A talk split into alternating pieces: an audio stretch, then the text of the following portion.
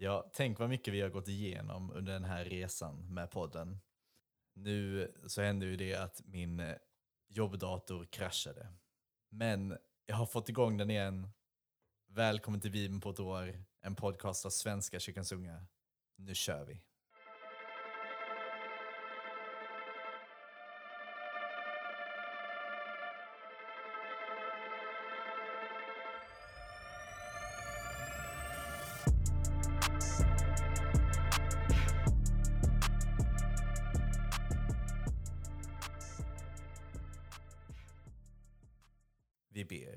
Tack Gud för idag. Tack för den kärlek du ger oss. Ena vårt land, Gud. Fyll oss med din glädje. Hjälp oss att förstå varandra och inte missförstå varandra. Hjälp oss att lyfta upp varandra och inte trycka ner varandra. Hela vårt land, Gud. Hela din mänsklighet. Och var med i dagens bibelläsning. I Jesu namn, Amen. Vi börjar i Andra Samuelsboken, kapitel 9, vers 1 till kapitel 11, vers 27.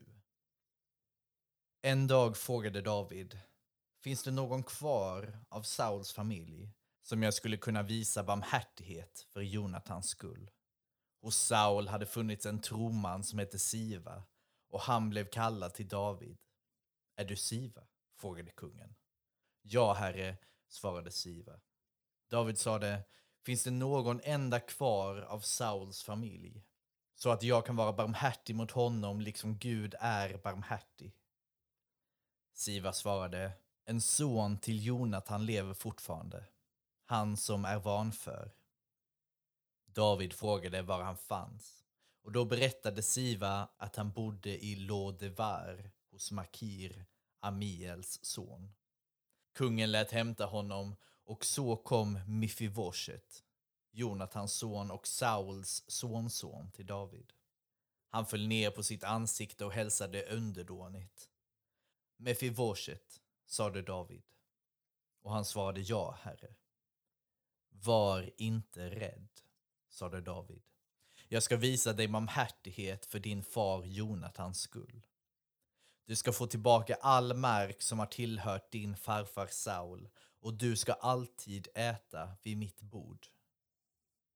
Då bugade sig Mefivoshet djupt och sade att du bryr dig om en hund som mig, herre. Kungen kallade nu på Sauls troman Siva och sade till honom allt som har tillhört Saul och hans familj ger jag härmed åt din herres ättling. För hans räkning ska du och dina söner och tjänare bruka jorden och bärga skörden så att din herres son får sitt uppehälle. Och Mefivoshet ska alltid äta vid mitt bord. Siva, som hade 15 söner och 20 tjänare, lovade att göra allt vad hans herre kungen hade befallt. Mefivoshet åt sedan vid kungens bord som en av kungens söner. Mefivoshet hade en liten son som hette Mika. Alla som hörde till Sivas hushåll var i tjänst hos Mefivoshet. Men själv bodde han i Jerusalem eftersom han alltid skulle äta vid kungens bord. Han var skadad i benen och haltade. En tid därefter tog kungen av Ammon och efterträddes av sin son Hanun. Jag vill visa Hanun samma vänskap som hans far Nachash visade mig. Han skickade därför några av sina män till Hanun för att beklaga faderns bortgång. Men då Davids män kom till Ammon sade de ammonitiska furstarna till sin herre Hanun. Du tror väl inte att det är för att hedra din far som David har skickat sändebud att beklaga sorgen? Nej, säkert är det för att spionera på staden och utforska den så att han sedan kan förstöra den. Då grep Hannon Davids sändebud och lät raka av dem halva skägget och klippa av halva deras dräkt upp till baken. Sedan fick de gå. När David hörde om detta skickade han folk att möta dem eftersom de hade blivit så grovt skymfade och lät hälsa. Stanna i Jeriko, kom inte tillbaka förrän skägget har växt ut på er igen. Ammoniterna förstod att de hade dragit över sig Davids hat. De sände därför bud och lejde 20 000 fotsoldater från de arameiska rikena Betrechov och Sova. 1000 man av kungen av Maaka och 12 000 man från Tov. När David fick reda på detta sände han ut Joav med hela hären, alla kämparna. Ammoniterna ordnade sig till strid vid stadsporten medan arameerna från Sova och Rechov, från Tov och Maaka stod för sig ute på öppna fältet. Då Joav märkte att han hade fiender både framför sig och i ryggen valde han ut de bästa krigarna i Israel och ställde upp dem mot arameerna. Resten av hären anförtrodde han åt sin bror Avishai som ställde upp dem mot ammoniterna. Och Joav sade om arameerna får övertaget ska du undsätta mig och om ammoniterna får övertaget så kommer jag till din undsättning. Fatta mod. Låt oss kämpa tappert för vårt folk och för vår Guds städer. Utgången ligger i Herrens hand. Joav och hans styrka angrep nu arameerna och jagade dem på flykten. När ammoniterna såg att arameerna flydde, flydde de för Avishai och drog sig in i staden. Joav avbröt fälttåget mot ammoniterna och återvände till Jerusalem. Då arameerna fann sig besegrade av Israel samlade de sina styrkor. Hadadeser bådade upp de arameer som bodde på andra sidan Eufrat och de kom till Helam under ledning av Shovak, Hadadesers överbefälhavare. När David fick bud om detta samlade han israeliterna, gick över Jordan och nådde Helam.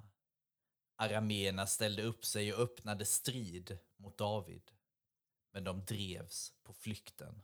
Och David kunde tillintet göra besättningarna på 700 stridsvagnar samt 40 000 ryttare.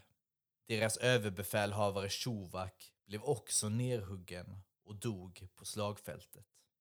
När Hedadesers alla lydkungar insåg att de var besegrade slöt de fred med israeliterna och gav sig under dem. Arameerna vågade sedan aldrig mer undsätta ammoniterna. Vid årsskiftet, den tid då kungar drar i fält, sände David ut Joav med hans män och hela Israel och de skövlade ammoniternas land och belägrade Rabba. Men David själv stannade i Jerusalem. En dag, när David hade stigit upp efter sin middagsvila och gick omkring uppe på taket till sitt palats, fick han därifrån se en kvinna som badade. Hon var mycket vacker. David förhörde sig om vem hon var och fick veta att det var Batseba dotter till Eliam och hustru till hetiten Uria. Då skickade David några män för att hämta henne. Hon kom till honom och han låg med henne fast hennes reningstid ännu varade. Sedan återvände hon hem. Hon blev havande och hon meddelade David, jag väntar barn. Då sände David order till Joav, skicka hit hetiten Uria. Joav skickade iväg Uria och när han kom frågade David hur det var med Joav och med hären och hur det gick i kriget. Sedan sade David, gå nu hem och tvätta dammet av fötterna. Då Uria lämnade palatset lät kungen skicka en gåva efter honom. Men Uria gick inte hem utan lade sig att sova vid ingången till palatset bland kungens tjänare. När David fick reda på att han inte hade gått hem frågade han honom. Du har ju varit borta länge. Varför går du inte hem? Uria svarade. Arken och Israel och Juda är i fält. Min herre Joav och kungens män har sitt läger ute i det fria. Skulle då jag gå hem och äta och dricka och ligga med min hustru? Nej, så sant du lever, aldrig att jag skulle göra så. Då sade David till honom, stanna här idag. så kan du gå imorgon. Och Uria stannade i Jerusalem den dagen. Dagen därpå bjöd David honom till sitt bord och åt med honom och drack honom full. På kvällen gick Uria och lade sig bland kungens tjänare. Hem gick han inte. Nästa morgon skrev David ett brev till Joav och sände det med Uria. Han skrev Ställ Uria i första ledet, där striden är hetast, och dra er sedan undan från honom så att han blir träffad och stupar. Joav som belägrade Rabba ställde Uria på en plats där han visste att motståndarna var starka. Stadens försvarare gjorde ett utfall och angrep Joav och flera i Davids här stupade. Också hetiten Uria dog. Joav skickade rapport till David om stridens förlopp och sade till kuriren När du har redogjort för striden kan det hända att kungen är uppbragt och frågar Varför gick ni så nära staden och sökte strid? Förstod ni inte att de skulle skjuta uppifrån murkrönet? Vem var det som dödade Avimelek, Jerubeshets son? Om inte en kvinna som kastade ner kvarnsten på honom från muren i Teves, så att han dog. Varför gick ni så nära muren? Då ska du säga, också din tjänare, hetiten Uria, är död. Kuriren gav sig iväg och när han kom till David framförde han Joavs budskap. De var starkare än vi, berättade han, och de gjorde ett utfall mot oss, men vi drev dem tillbaka till stadsporten. Då sköt bågskyttarna på oss uppe från murkrönet och flera av dina soldater stupade. Också din tjänare hetiten Uria är död. David sade åt kuriren att han skulle hälsa Joav att inte ta illa vid sig av det som hänt. Än den ene, än den andre blir svärdets byte. Joav ska fullfölja belägringen av staden och jämna den med marken. Säg åt honom att vara vid gott mod. När Urias hustru fick veta att Uria var död höll hon dödsklagan över sin man. Efter sorgetidens slut tog David henne hem till sig. Hon blev hans hustru och hon födde honom en son. Men det som David hade gjort misshagade Herren. Ja, jag tänker att David, som ändå ses som en av de väldigt goda i Bibeln, gör också väldigt dumma saker. Jag tänker det är viktigt att, nej men att Bibeln är fylld med människor som bara gör fel och misslyckas. Och som jag sagt så många gånger att, att Bibeln är inte bara en historia om Gud, utan det är en historia om människan också. Att vi kan lära känna människan genom att läsa Bibeln. På samma sätt som vi lär känna Gud. Hur människor misslyckas och misslyckas och misslyckas och gör det som är fel i Guds ögon. Men att Guds nåd finns för oss ändå. Vi fortsätter i Johannes evangeliet, kapitel 15, vers 1-27. Jesus säger Jag är den sanna vinstocken och min fader är vinodlaren. Varje gren i mig som inte bär frukt skär han bort och varje gren som bär frukt ansar han så att den bär mer frukt. Ni är redan ansade genom ordet som jag har förkunnat för er. Bli kvar i mig, så blir jag kvar i er. Liksom grenen inte kan bära frukt av sig själv om den inte sitter kvar på vinstocken, kan inte heller ni göra det om ni inte är kvar i mig. Jag är vinstocken, ni är grenarna. Om någon är kvar i mig och jag i honom bär han rik frukt. Utan mig kan ni ingenting göra. Den som inte är kvar i mig blir som grenarna som kastas bort och vissnar. De samlas ihop och läggs på elden och bränns upp. Om ni blir kvar i mig och mina ord blir kvar i er, så be om vad ni vill och ni ska få det. Min fader förhärligas när ni bär rik frukt och blir mina lärjungar. Liksom Fadern har älskat mig så har jag älskat er. Bli kvar i min kärlek. Om ni håller mina bud blir ni kvar i min kärlek, så som jag har hållit min faders bud och är kvar i hans kärlek. Detta har jag sagt er för att min glädje ska vara i er och er glädje bli fullkomlig. Mitt bud är detta. Att ni ska älska varandra så som jag har älskat er. Ingen har större kärlek än den som ger sitt liv för sina vänner. Ni är mina vänner om ni gör vad jag befaller er. Jag kallar er inte längre tjänare, ty en tjänare vet inte vad hans herre gör. Jag kallar er vänner, därför att jag har låtit er veta allt jag har hört av min fader. Ni har inte utvalt mig, utan jag har utvalt er och bestämt er till att gå ut i världen och bära frukt. Frukt som består. Och då ska Fadern ge er vad ni än ber honom om i mitt namn.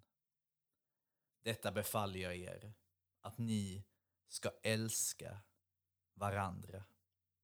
Om världen hatar er, kom då ihåg att den har hatat mig före er.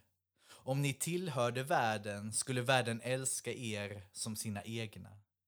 Men nu tillhör ni inte världen, utan jag har kallat er ut ur världen och därför hatar världen er.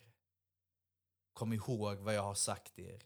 Tjänaren är inte för mer än sin herre. Har de förföljt mig kommer de också att förfölja er. Har de bevarat mitt ord kommer de också att bevara ert. Men allt detta ska de göra med er för mitt namns skull. Därför att de inte känner honom som har sänt mig. Om jag inte hade kommit och talat till dem skulle de vara utan synd. Nu har de ingen ursäkt för sin synd. Den som hatar mig hatar också min fader. Hade jag inte gjort sådana gärningar bland dem som ingen annan gjort skulle de vara utan synd. Nu har de sett dem och de hatar både mig och min fader. Men ordet som står skrivet i deras lag skulle uppfyllas. De har hatat mig utan grund. När hjälparen kommer som jag ska sända er från Fadern, sanningens ande, som utgår från Fadern, då ska han vittna om mig. Också ni ska vittna, ty ni har varit med mig från början. Jag tänker det är viktigt det som Jesus säger här att Jesus har aldrig sagt att det kommer vara enkelt att vara kristen. Tvärtom. Det är svårt att vara kristen. Det är svårt att ställa sig upp och prata om kärleken när det är det minsta folk vill veta. Jag tänker att vi har Gud med oss. Men vi måste också se att Gud har skapat alla i hans avbild. Och Gud älskar alla. Men vi måste också våga stå upp för det vi tror på. På kärleken, men på Guds kärlek. Vi får inte gömma oss. Vi måste stå starka, även när det är svårt. Jag fortsätter i Saltaren 119, vers 49-64. Minns vad du sagt till din tjänare. Du har ju gett mig hopp. Det tröstar mig i mitt elände att ditt löfte skänker liv. De fräcka hånar mig grovt, men jag viker inte från din lag. Jag minns dina urgamla lagar, Herre, de ger mig tröst. Brinnande vrede fyller mig när de gudlösa överger din lag. Dina stadgar är min lovsång var jag än befinner mig. Om natten tänker jag på ditt namn, Herre. Jag håller din lag. Det har blivit mig förunnat att följa dina befallningar. Min andel är Herren. Jag lovar att lyda dina ord. Jag vädjar till dig av hela mitt hjärta, visa mig nåd som du har lovat. Jag tänker på hur jag levt mitt liv och söker mig till dina lagbud. Utan dröjsmål skyndar jag att lyda dina bud. De gudlösa snaror omger mig, men jag glömmer inte din lag. Mitt i natten stiger jag upp för att tacka dig för dina rättfärdiga lagar.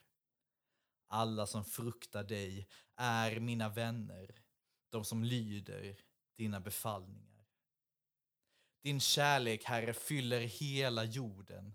Lär mig dina stadgar. Och vi avslutar i Ordspråksboken, kapitel 16, vers 1-3. Tankar tar form hos människan, men Herren lägger ord på hennes tunga. Människan tycker sig vara felfri, men sinnelaget prövas av Herren. Lägg allt du gör i Herrens hand, så kommer dina planer att lyckas. Det var allt för idag kära vänner. Ha en fin dag. Vi ses. Hej då.